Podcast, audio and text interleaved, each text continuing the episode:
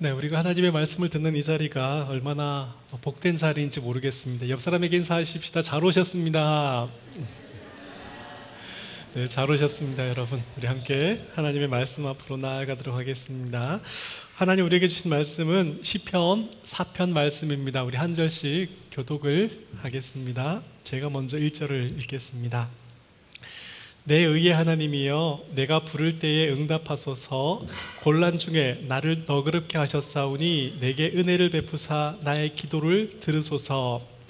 인생들아 어느 때까지 나의 영광을 바꾸어 욕되게 하며 헛된 일을 좋아하고 거짓을 고하려는가? 여호와께서 자기를 위하여 경건한 자를 택하신 줄 너희가 알지어다.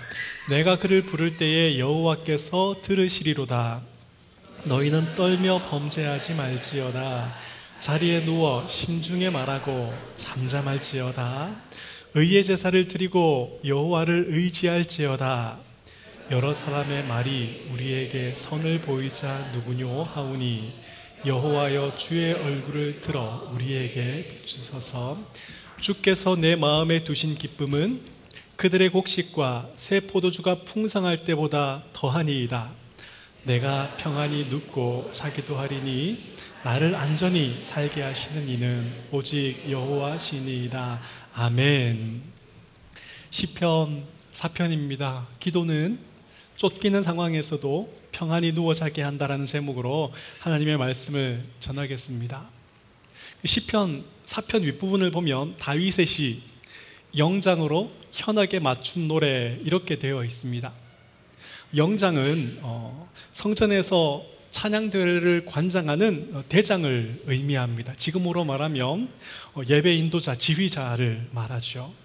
다윗에 의해서 만들어진 이 시는 시간이 지나면서 성전에서 지휘자의 인도 아래 오케스트라의 연주와 함께 성가대의 찬양으로 불렸던 찬양인 것을 알 수가 있습니다. 시편 3편, 4편, 5편은 다윗의 시입니다. 모두 압살롬의 반역 사건이 이 시들의 배경입니다. 시편 3편은 다윗이 압살롬과 그에게 동조한 신하들의 반역으로 급하게 쫓겨가는 상황에서 하나님의 도움을 호소하는 내용이라면 시편 4편은 여전히 쫓겨다니는 상황 속에서 하나님의 도우심을 확신하고 기뻐하는 내용을 담고 있습니다. 다윗이 이렇게 쫓기는 상황 속에서도 평안히 누워 잠을 잘 수 있었던 것은 이렇게 아침과 저녁에 드렸던 기도 때문입니다. 시편 3편이 아침을 맞이하며 드린 기도라면 시편 4편은 하루를 마무리하면서 드린 기도입니다. 우리는 아침을 열 때에 시편 3편의 내용처럼 우리의 방패이시여 우리의 영광이시여 우리의 머리를 드시는 하나님께 도움을 구해야 합니다. 그리고 저녁을 맞이할 때는 오늘 시편 4편의 내용처럼 하나님께 내 일을 맡겨야 합니다. 기도하지 않은 문제는 여전히 나의 문제가 됩니다. 하지만 내가 하나님께 기도하고 맡긴 문제는 하나님의 문제가 됩니다. 기도한 것에 대해서는 더 이상 염려할 필요가 없습니다. 하나님은 내가 부를 때 응답하시는 분이시며 우리의 기도를 들으시는 분이시기 때문입니다. 이 믿음이 우리를 쫓기는 상황 속에서도 잠잠케 하고 평안케 합니다. 고난 중에서도 인내하게 하고 소망 중에 즐거워하게 합니다. 오늘 이 말씀을 통해서 이 믿음이 주는 평안함이 회복되고 깊이 누려지는 저와 여러분 될 수 있기를 축복합니다. 시편 4편은 네 부분으로 나누어집니다. 첫 번째 부분은 하나님께 기도에 응답해 주시기를 호소하는 내용입니다. 1절을 다시 한번 같이 읽어 보겠습니다. 시작. 내 의에 하나님이여 내가 부를 때에 응답하소서 곤란 중에 나를 너그럽게 하셨사오니 내게 은혜를 베푸사 나의 기도를 들으소서 아멘 사람들이 이 아들의 반란으로 왕궁을 버리고 도망친 다윗에 대해서 어떻게 말을 합니까? 그는 하나님께 도움을 받지 못한다라고 말합니다 하나님께서 사울 족속의 모든 피를 이제 그에게 돌리셨다라고 말합니다. 어떤 사람은 다윗이 저질렀던 그 죄들을 떠올리면서 하나님께서 지금 그의 죄를 벌하고 있다라고 말합니다. 다윗이 이 압살롬의 반역이 있기 전에 이 충성스러운 신하 우리아를 죽이고 그의 아내 바세바를 빼앗는 죄를 범합니다. 선지자 나단으로부터 죄를 지적받은 다윗은 하나님 앞에 엎드려 눈물로 회개하였습니다. 시적인 표현이긴 하지만 밤낮으로 눈물을 흘려서 침대가 둥둥 뜨게 되고요. 이불이 온통 적셔졌습니다. 그 결과 하나님의 용서를 입게 되죠. 어, 다윗이 바세바를 통해 낳은 그 아들은 죽게 되었지만 하나님께서 은혜를 베푸셔서 다시 낳은 그 아들 솔로몬이 다윗의 왕위를 개성하게 되었습니다. 다윗은 이 일에 대해서 하나님의 용서를 입었고 회복의 은혜를 누렸습니다. 그렇기 때문에 압살롬의 반역이 다윗이 우리아를 죽이고 그의 아내를 빼앗은, 빼앗은 그 죄 때문이다. 이렇게 단정지어 말할 수는 없습니다. 어쩌면 형과 아버지를 죽이고 단번에 왕의 자리를 차지하려고 했던 그 압살롬에 대하여 다윗이 정당한 처벌을 하지 않은 그 결과일 수도 있습니다.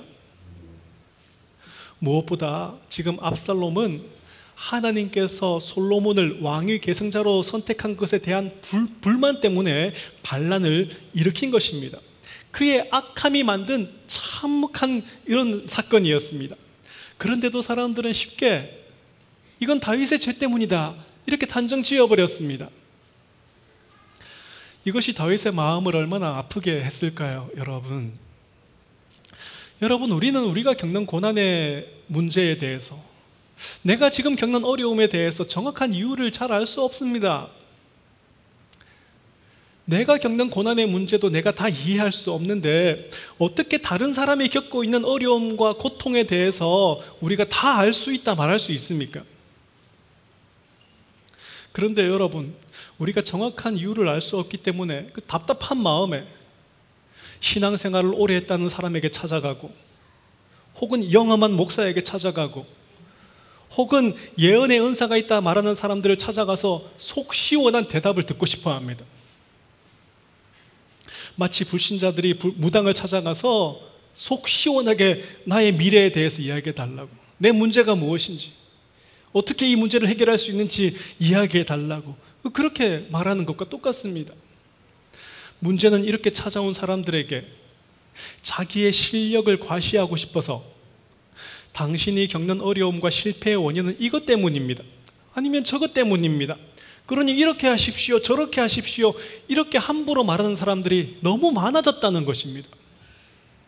무당의 말 한마디가 그 사람의 평생의 삶의 족쇄가 되어버리듯이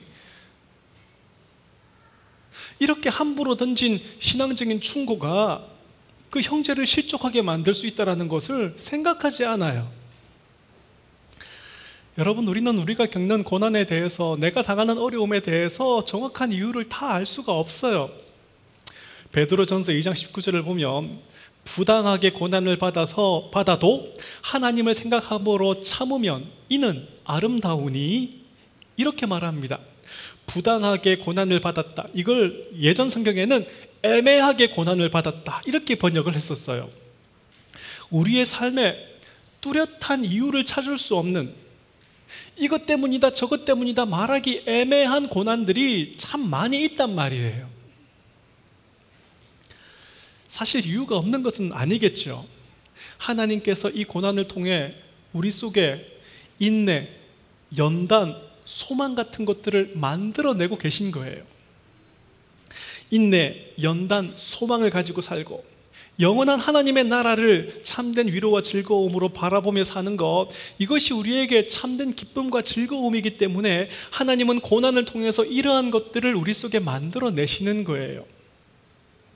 하나님은 우리의 참된 행복과 유익이라는 분명한 이유와 목적을 가지고 고난을 사용하시기도 하세요. 그런데 우리는 고난을 모든 고난을 하나님의 징계나 형벌로 여겨 버린단 말이에요. 그러다 보니까 지금 겪는 고난이나 어려움의 문제를 통해서 하나님께서 나를 어떻게 빚어가고 계신가 여기에 대해서는 생각하지도 않고 고난 당할 때마다 내가 뭘 잘못했는가.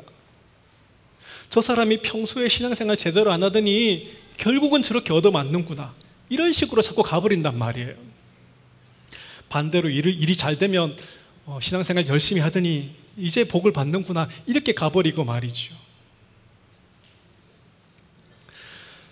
답답하고 힘든 문제를 만나면 어, 우리는 사람들의 말에 귀를 기울이는 것이 아니라 다윗처럼 의의 하나님께 나아가야 합니다.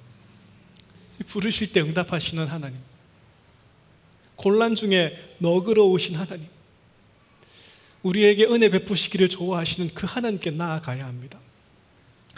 어떤 사람이 답답하고 힘든 상황에 놓여서 여러분에게 신앙적인 충고를 구한다면 당신의 이 어려움의 원인은 이것 때문입니다. 그러니 이렇게 하십시오. 그렇게 함부로 말하지 마시고요.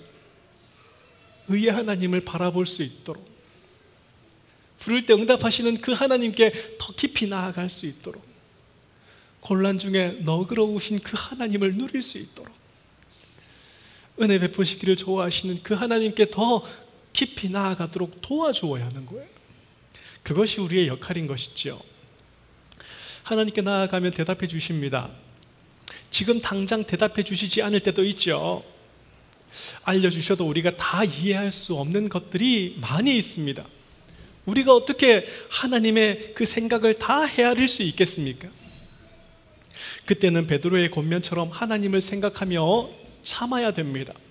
하나님의 선하심과 인자하심을 인정하고 믿고 그 하나님을 찬송하면 됩니다.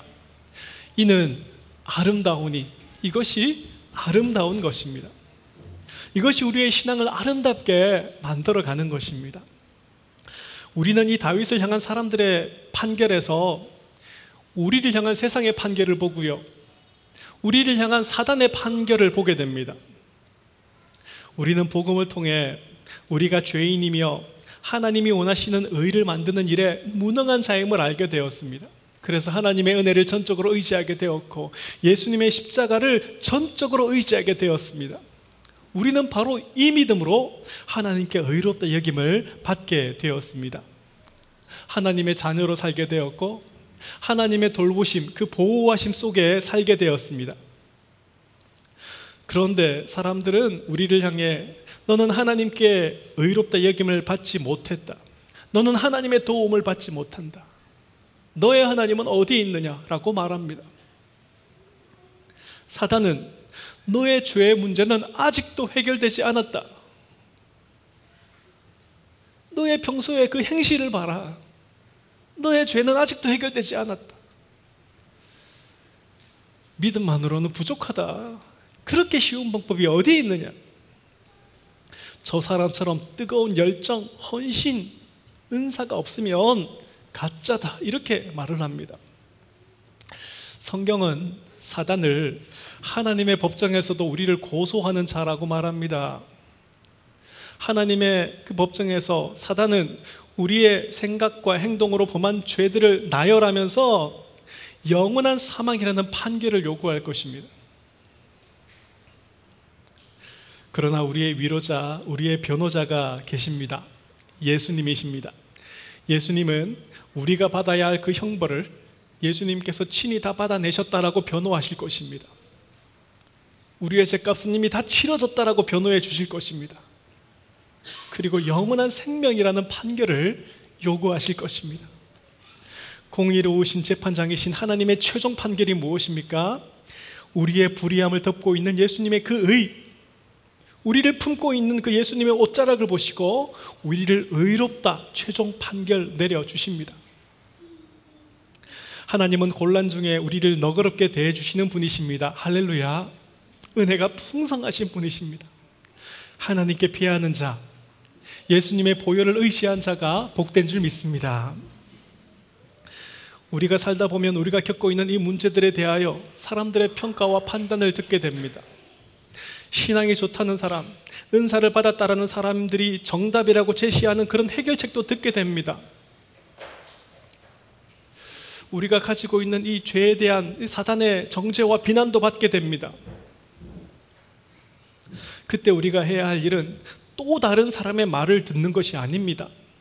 더 나은 방법이 없을까를 찾아다니는 것이 아닙니다. 의의 하나님께 나아가는 것입니다. 우리에게 최종 판결을 내리시는 그 하나님께 나아가는 것입니다. 그 하나님의 약속을 굳게 붙들고 신뢰하는 것입니다. 부를 때 응답하시는 하나님, 곤란 중에 너그러우신 하나님, 은혜 베푸시기를 좋아하시는 그 하나님께 더 가까이 나아가는 것입니다. 다시 말씀드립니다. 우리는 우리가 겪는 고난이나 어려움에 대한 정확한 이유를 알 수가 없습니다. 다만 우리가 아는 것은 하나님은 공의로우시며 은혜가 풍성하시다라는 사실입니다. 하나님은 지금도 우리의 삶 속에 역사하셔서 모든 것이 합력하여 선을 이루신다라는 사실입니다. 오늘 밤 이 하나님께 내 일을 맡기고 평안히 눕고 자는 밤을 맞이하는 새생명교회 성도님들 되시기를 주님 이름으로 축복합니다. 시편 4편의 두 번째 부분은 하나님의 주권에 도전하는, 도전하는 그 악인들에 대한 경고가 나옵니다. 우리 2절과 3절을 다시 한번 읽어볼까요? 시작. 인생들아 어느 때까지 나의 영광을 바꾸어 욕되게 하며 헛된 일을 좋아하고 거짓을 구하려는가? 여호와께서 자기를 위하여 경건한 자를 택하신 줄 너희가 알지어다. 내가 그를 부를 때에 여호와께서 들으시리로다. 아멘. 인생들아 어느 때까지 나의 영광을 바꾸어 욕되게 하며 헛된 일을 좋아하고 거짓을 구하려는가? 여기에 등장하는 인생들아 시편 1편, 2편에 4편, 3편에 나오는 이 악인들을 가리키는 말입니다. 악인들은 악인들의 꾀를 쫓습니다. 죄인들의 길을 길에 서고 오만한 자의 자리에 앉습니다. 하나님의 뜻, 하나님의 구원 계획을 막아서고는 하나님께서 기름 부어 세우신 왕을 죽여버리고 그 나라를 차지하자라고 말합니다. 그들의 묶인 것을 풀고 그들의 멍에를 벗겨버리자라고 말합니다. 압살롬과 그를 따르는 자들이 품었던 생각이 바로 이것입니다. 사단의 종이 되어 지금도 자기의 생각과 욕심과 욕망을 쫓아 살아가는 사람들이 품고 있는 생각이 바로 이 생각입니다. 이들은 하나님께서 다윗을 기름 부어 왕으로 세웠다라는 것에 관심이 없습니다. 하나님께서 예수님을 자기 백성을 그들의 죄에서 구원할 자로 죄, 죄인 되어 참된 안식을 잃어버린 자에게 참된 안식과 영원한 즐거움을 주실 왕으로 기름 부어 세우셨다라는 것에 관심이 없습니다. 하나님께서 자기를 위하여 경건한 자들을 택하셨다라는 것에도 관심이 없습니다. 복음이 말하는 바와 같이 예수님의 의를 의지함 없이는 하나님께 의롭다 여김을 받을 수 없으며 심판과 영원한 형벌을 피할 수 없다라는 것에 대해서는 관심이 없습니다. 하나님께서 지금 교회를 통해 복음을 전하게 하심으로 구원 계획을 완성해 내고 계시다라는 것에 관심도 없습니다. 그저 오늘 하루도 나의 이익과 나의 즐거움만 보장되면 그만입니다. 그저 오늘 내가 오르고 싶은 자리에 오르고 내 힘을 마음껏 사용할 수 있으면 그만입니다. 예수님께서 비유로 말씀해 주신 포도원의 악한 농부들을 보십시오. 이 농부들은 주인에게 포도원을 관리하라는 임무를 받았습니다. 이 포도원에서 일하게 된 것은 주인에게 은혜를 입은 것입니다. 기쁜 마음으로 포도원의 소출을 주인에게 내어드리는 것이 마땅합니다. 그런데 이들은 주인이 보낸 종들을 때리고 빈손으로 돌려보냈습니다. 주인은 자신과 같은 아들을 이제 보내줍니다. 이들은 주인의 아들을 죽이고 포도원을 차지하려 들었습니다. 이 주인의 의도와 상관없이 자신의 욕심과 욕망만 쫓아 살았던 것입니다. 이들의 악한 계획은 성공했습니까? 아닙니다. 이들이 꾸민 일은 욕된 일이고 헛된 일이었습니다. 주인은 군대를 보내어 이들을 심판하였고 제때 소출을 바칠 만한 다른 종들에게 포도원을 맡겨 버렸습니다. 주인이 보낸 종들을 죽이고 포도원을 차지하자. 주인의 아들을 죽이고 포도원을 차지하자. 이 계획은 헛된 일이었습니다. 다윗을 죽이고 왕궁을 차지하고 하나님의 백성 이스라엘을 내 백성으로 만들어 버리자. 이 압살롬과 아이도벨과 요압의 계획도 헛된 일이었습니다. 사단은 이렇게 하나님의 뜻과 상관없는 헛된 일을 끊임없이 꾸미게 만듭니다. 사단은 하나님의 구원 계획을 무너뜨리기 위해서 교회와 성도들을 박해해 왔습니다. 어떨 때는 편안함을 주어서 말이지요. 하나님을 예배하는 것보다 더 중요하고 재밌는 것들이 많아지게 만들었습니다. 많은 교회들이 문을 닫았고 많은 사람들이 교회를 외면하고 떠나게 되었습니다. 사단의 계획이 성공한 것입니까? 아닙니다. 그 상황 속에서도 하나님은 택한 자들을 하나도 잃지 않고 구원해 내십니다. 사단이 떠나게 만든 사람들은 참된 믿음을 가진 사람들이 아니라 잠시 기독교에 호기심을 느꼈던 사람들일 뿐입니다. 그리고 그가 하나님께서 택한 자라면 지금 잠시 믿음을 잃어버린 것처럼 보이지만 하나님께서 기어코 그의 믿음을 회복해 내실 것입니다. 하나님은 자기의 택한 자들을 하나도 잃지 않고 구원해 내실 것입니다.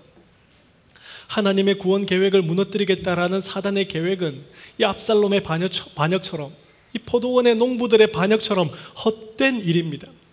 그렇기 때문에 우리는 그들이 지금 잠시 누리고 즐기는 이 세상에서의 성공과 형통을 지나치게 부러워하지 말아야 합니다.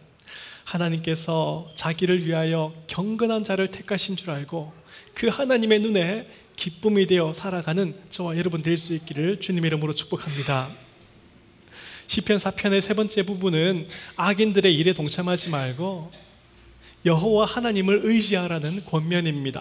우리 4절에서 5절을 같이 읽어 보겠습니다. 시작. 너희는 떨며 범죄하지 말지어다. 자리에 누워 심중에 말하고 잠잠할지어다. 의의 제사를 드리고 여호와를 의지할지어다. 아멘. 너희는 떨며 범죄하지 말지어다. 이 구절이 참 해석하기 어려운데요. 이 구절이 해석하기 어려운 이유는 그 대상이 분명하지 않기 때문입니다. 앞에 문맥과 연결해 보면 이 말씀이 다윗의 대적들을 향한 경고처럼 보입니다. 하지만 지금까지 다윗은 대적들을 향해서는 회개가 아니라 하나님의 보응과 심판을 호소해 왔습니다. 그리고 여기서 떨며 범죄하지 말지어다. 여기서 떨며의 그 원어적인 의미는 분노하다입니다. 그러니까 사절은 너희는 분노하며 혹은 분노에 휩싸여서 범죄하지 말지어다. 이런 뜻이 됩니다. 여러분 지금 압살롬의 반역으로 분노하고 있는 사람들은 압살롬의 편에 서 있는 사람들이 아닙니다. 반역에 성공한 사람들이 왜 분노하겠습니까? 이 축제를 즐기고 있겠죠. 이 상황에서 분노하고 있는 사람들이 있다면 다윗 편에 선 사람들일 것입니다. 그렇다면 지금 이 권면은 다윗이 자기와 함께 대적자들에게 쫓기고 있는 사람들에게 주는 권면이 됩니다. 다윗은 압살롬이 형 암논을 죽였을 때 그를 용서해 주었습니다. 그런데 그가 이제 아버지를 몰아내고 왕좌를 차지해 버렸습니다.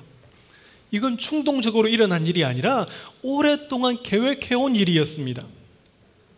지금 압살롬을 따르는 자들은 한때 다윗에게 충성했던 자들입니다. 수년 동안 혹은 수개월 동안 다윗을 속이고 함께 그 반역을 꾀하고 동참한 자들입니다. 다윗이 화가 나고 복수심에 불타야 정상이지 않습니까? 그런데 다윗이 주변 사람들에게 하는 말이 무엇입니까? 너희는 분노에 휩싸여서 범죄하지 말라. 바울은 에베소서에서 이 구절을 인용해서 성도들에게 분을 오래 품지 말고 어, 해가 지도록 그 분을 품지 말라 이렇게 권면합니다. 에베소서 4장 26절 27절을 같이 한번 읽어볼까요? 시작. 분을 내어도 죄를 짓지 말며 해가 지도록 분을 품지 말고 마귀에게 틈을 주지 말라. 어, 사실 분노하는 것 자체가 악한 것은 아닙니다. 하나님은 하나님 자신을 분노하는 하나님으로 소개하시죠. 하나님 불의와 악에 대해서 분노하시고 진노하시는 분이십니다. 하나님은 사람들을 만드시고 분노라는 감정을 선물로 주셨습니다.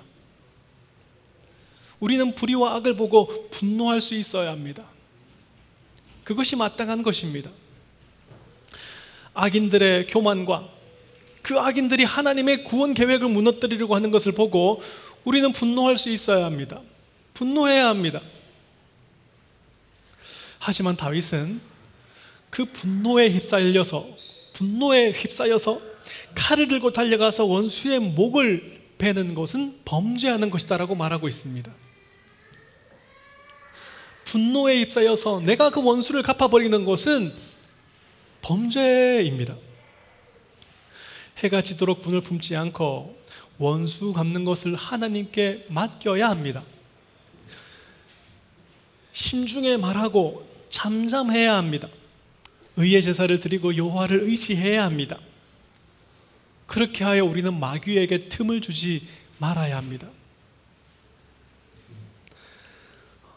우리는 종종 아내나 남편을 향해서 화를 내지요. 자녀에 대해서도 화를 내고 말이죠. 어, 피해를 주는 사람, 나에게 손해를 끼치는 사람, 나에게 무례하게 대하는 사람,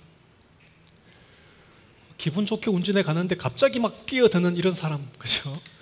예, 우리를 분노하게 만듭니다. 그리고 분노라는 감정은 순식간에 우리를 집어삼켜 버리죠. 그래서 어떤 사람은 이성을 잃어버리고 흉기를 들고 달려들기도 하고요. 막 속도를 내어서 상대방의 차와 막 경주를 펼치기도 하고요. 생각할수록 화가 난다라는 말이 있죠.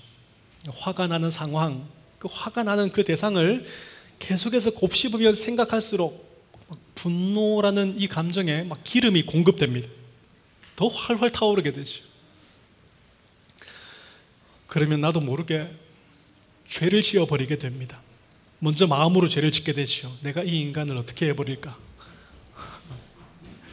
면전에다 대고 시원하게 욕을 한 다음에 이담 여차기로 막 날려버리고 옆에 있는 강목으로 그냥 막 이렇게 점점 점점 더 잔혹한 상상력이 동원됩니다. 그런데 이렇게 마음으로 끊임없이 생각하는 것들은 나도 모르게 나의 말과 행동들을 통해서 툭 튀어나와 버리는 거예요.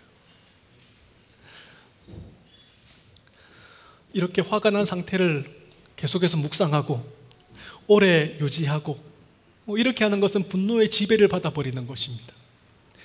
마귀에게 틈탈 문을 활짝 열어주는 것입니다. 가론 유다를 보십시오. 예수님이 일하시는 방법이 이 열심 당원이었던 가론 유다의 마음에는 들지 않았어요. 열심 당원이었던 이 가론 유다의 기대에 예수님께서 막 돌격 앞으로 막 이렇게 외쳐야 되는데 앞으로 나서지지도 않고 뭐 나는 십자가에 죽으러 왔다. 자꾸 이렇게 말씀하시니까 예수님 일하시는 방법이 도무지 마음에 들지 않는 거예요. 사단이 이 틈을 타서 예수를 팔 생각을 가룟 유다에게 집어넣었습니다. 그리고 가룟 유다는 그 생각을 실행에 옮겨버렸죠.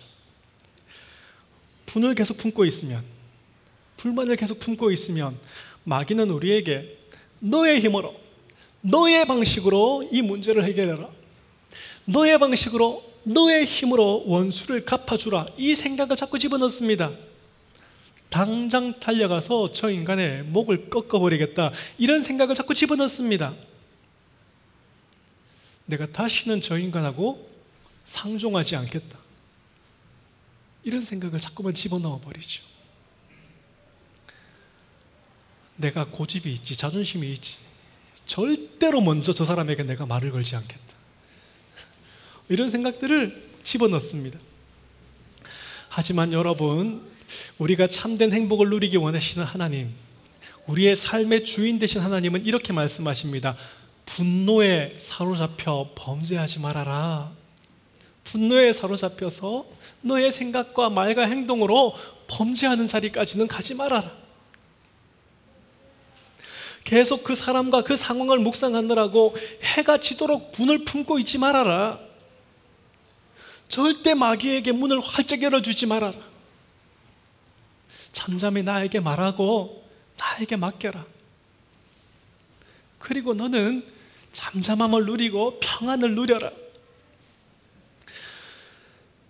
여러분 분노에 휩싸여 있다 보면 종종 우리의 이 분노의 화살이 하나님을 향하게 됩니다. 분명히 저 사람이 마음에 들지 않았는데 말이죠. 계속해서 그 사람과 상황을 생각하다 보면 막 하나님이 괘씸해집니다. 하나님이 계시다면 이런 일이 일어나지 않게 해야 하는 것 아닌가요? 여기로 가버립니다. 하나님 악한 일이 일어나게 만들고 어려움이 찾아왔는데도 가만히 내버려 두시는 분이라면 그 하나님이 무슨 쓸모가 있는가? 이렇게 그 화살이 이제는 하나님을 향해서 쏘아지게 됩니다. 사실 다윗이 밤새도록 하나님을 원망해야 정상이지 않습니까? 그런데 다윗이 주변 사람들에게 하는 말이 무엇입니까? 누워서 심중에 말하고 잠잠해라. 하나님께 대해서는 의의 제사를 끊임없이 드리고 그를 끊임없이 의지해라. 여러분, 우리를 분노하게 만드는 사람들이 있고 우리를 분노하게 만드는 상황들이 있습니다. 그 분노가 우리 속에서 막 끌어올라서 말이죠. 당장 달려가서 목을 쳐버리고 싶은 그런 마음이 생길 때가 있습니다. 다시는 저 인간하고 상종하고 싶지 않은 마음이 생길 때가 있습니다. 심지어 그 원망의 화살이 하나님을 향하여 쏘아질 때가 있습니다. 그러나 그때에도 저는 여러분이 계속 분노를 마음에 어, 품고 있어서 사단에게 대문을 활짝 열어놓고 있는 그런 사람들이 되지 않기를 바랍니다. 사단에게 하나님이 주시는 평안을 다 빼앗긴 채 그 분노의 조종을 당하며 살아가지 않기를 바랍니다.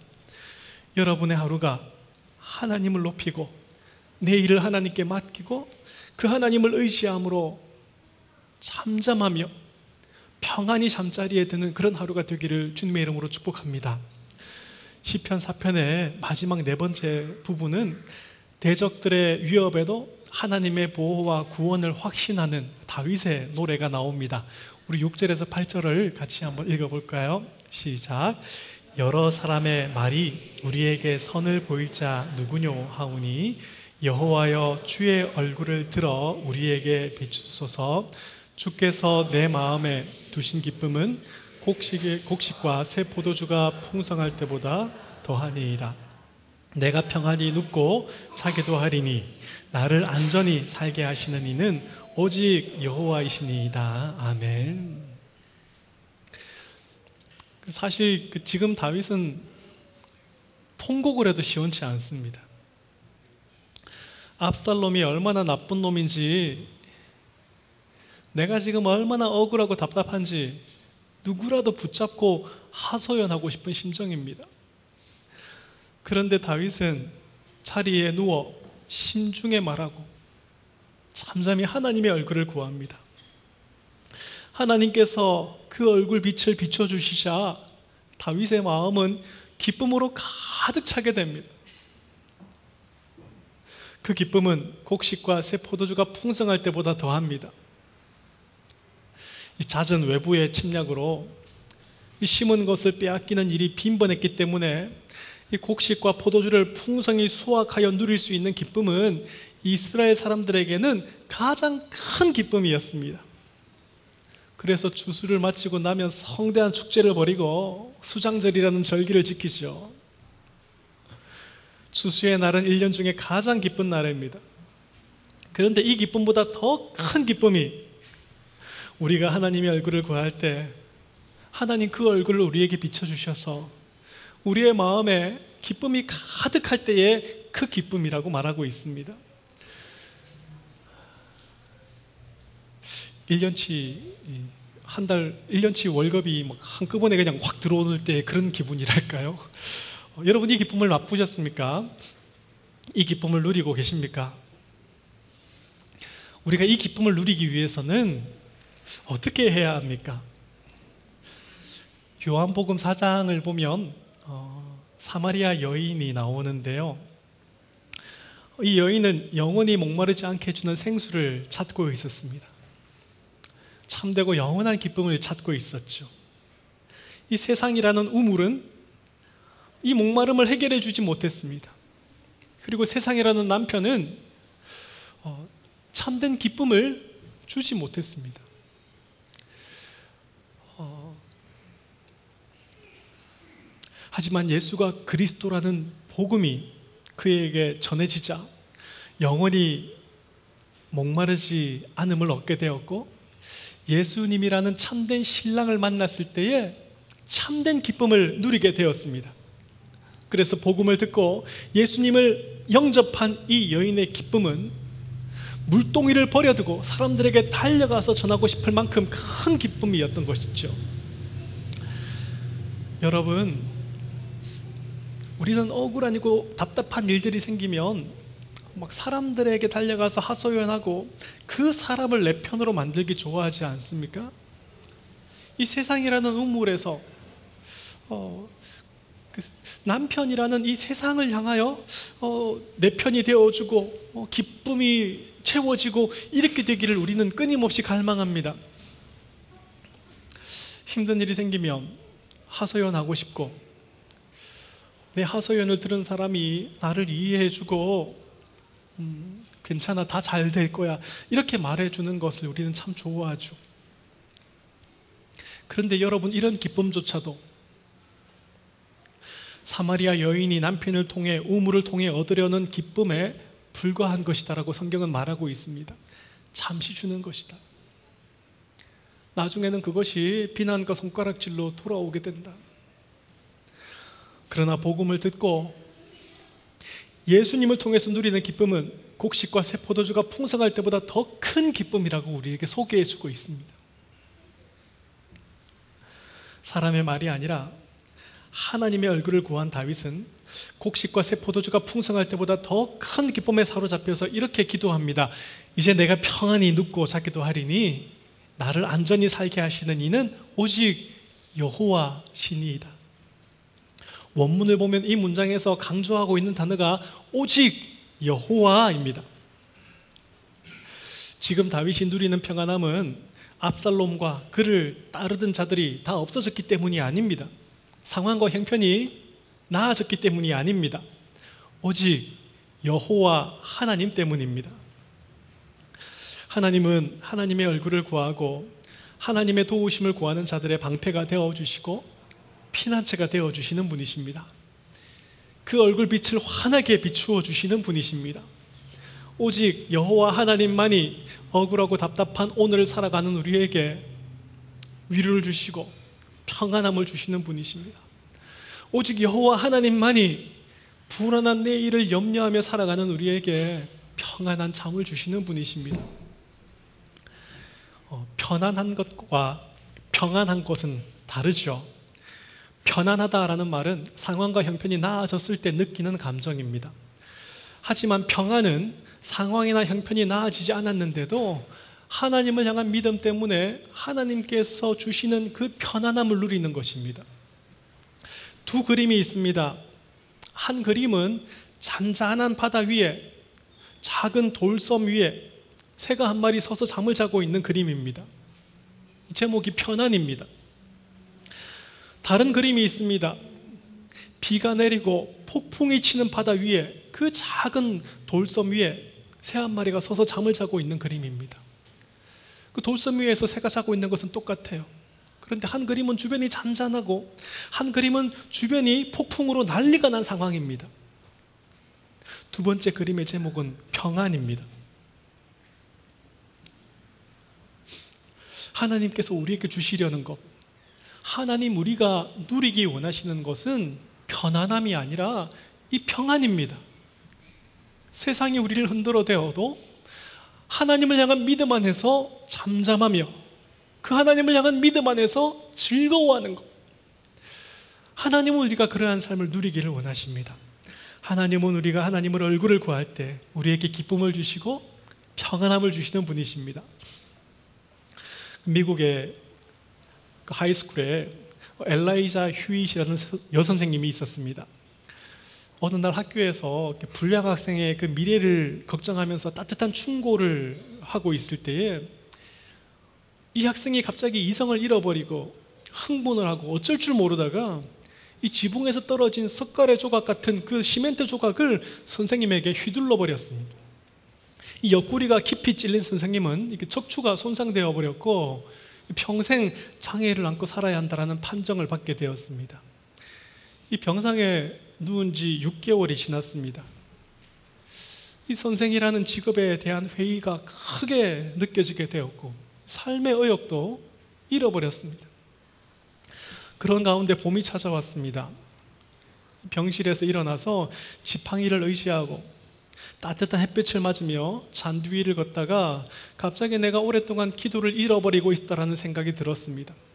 따뜻한 햇빛을 맞으면서 기도하고 있는데 햇살과 함께 우리 주님의 사랑과 은혜가 그 마음속에 쏟아져 들어오는 것을 경험하게 됩니다.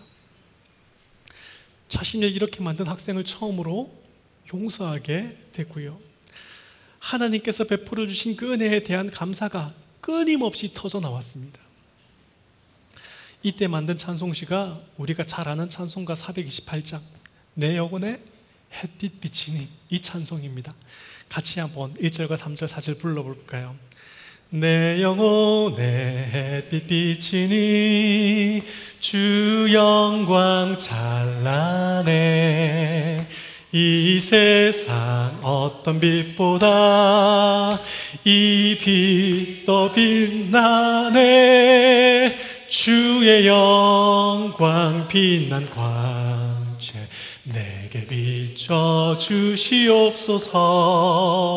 그 밝은 얼굴 배울 때 나의 영혼 기쁘 내 영혼의 봄날 되어서 내 영혼의 봄날 되어서 주 함께 하실 때 그 평화 내게 깃들고 주 은혜 꽃 피네 주의 영광 빛난 광채 내게 비춰 주시옵소서. 그 밝은 얼굴 배울 때 나의 영혼 기쁘 내 영혼에 희락이 있고 내 영혼에 희락이 있고 큰 소망 넘치네. 주 예수 복을 주시고 또 내려주시네. 주의 영광 빛난 광채 내게 비춰 주시옵소서. 그 밝은 얼굴 때 나의 영혼 기쁘다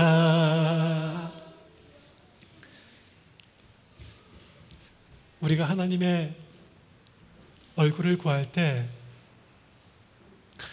하나님이 빛을 우리에게 비춰주실 줄 믿습니다. 여러분, 다윗이 아들의 반역이라는 부끄러운 일을 겪고 사람들에게 억울하고 애매하게 조롱을 당하고 언제 잡혀 죽을지 모른다는 불안함과 두려움 속에서도 추수날의 기쁨보다 더 큰 기쁨을 누리고 평안히 누워 잘 수 있었던 것은 하나님의 얼굴을 구하였기 때문이고 하나님께서 그 얼굴을 비추어 주셨기 때문입니다.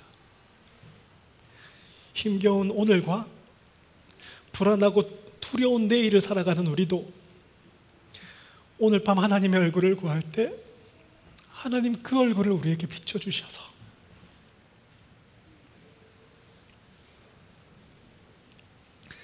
큰 기쁨과 세상에 줄 수 없는 평안으로 우리를 감싸 주실 줄 믿습니다. 이 기쁨과 이 평안을 오늘 밤에 누리는 저와 여러분 되시기를 주님의 이름으로 축복합니다. 말씀을 맺습니다. 시편 4편은 다윗이 그 아들 압살롬의 반역을 피해서 도망 다니는 상황에서 쓴 시입니다. 누구도 이런 상황이 되면 분노에 사로잡혀 버리고 억울함에 치를 떨고 하나님을 향해서 원망의 화살을 쏘아대어야 합니다. 그러다가 혈압으로 쓰러지고 말이죠. 그래야 정상인데 다윗은 그렇지 않습니다. 주순날 누리는 기쁨보다 더 큰 기쁨을 누리고 편안히 누워서 자고 있습니다. 여러분 왕궁을 차지했지만 다윗을 죽이지 못해서 내내 찜찜한 압살롬보다 왕궁을 잃고 도망가고 있지만 하나님을 향하여 기도하고 찬송하는 다윗이 진정한 기쁨과 평안을 누리고 있습니다. 참 놀랍지 않습니까? 참된 기쁨과 평안은 이렇게 환경과 조건이 주어져서 생기는 것이 아니라 우리의 여호와 하나님께서 주시는 것인 줄 믿습니다. 오늘 밤도 오늘 하루를 돌보아 주신 하나님께 감사하며 나에게 악을 행한 자가 있다면 그를 하나님의 심판에 맡김으로 범죄하지 않고 내일에 대한 염려와 두려움도 하나님께 맡기고 주께서 내 마음에 두신 기쁨은 그들의 곡식과 새 포도주가 풍성할 때보다 더하니이다. 내가 평안히 눕고 자기도 하리니 나를 안전히 살게 하시는 이는 오직 여호와 신이이다. 이 고백과 이 찬송을 부르며 평안히 누워 자는 새생명교회 성도님들 되시기를 다시 한번 주님 이름으로 축복합니다.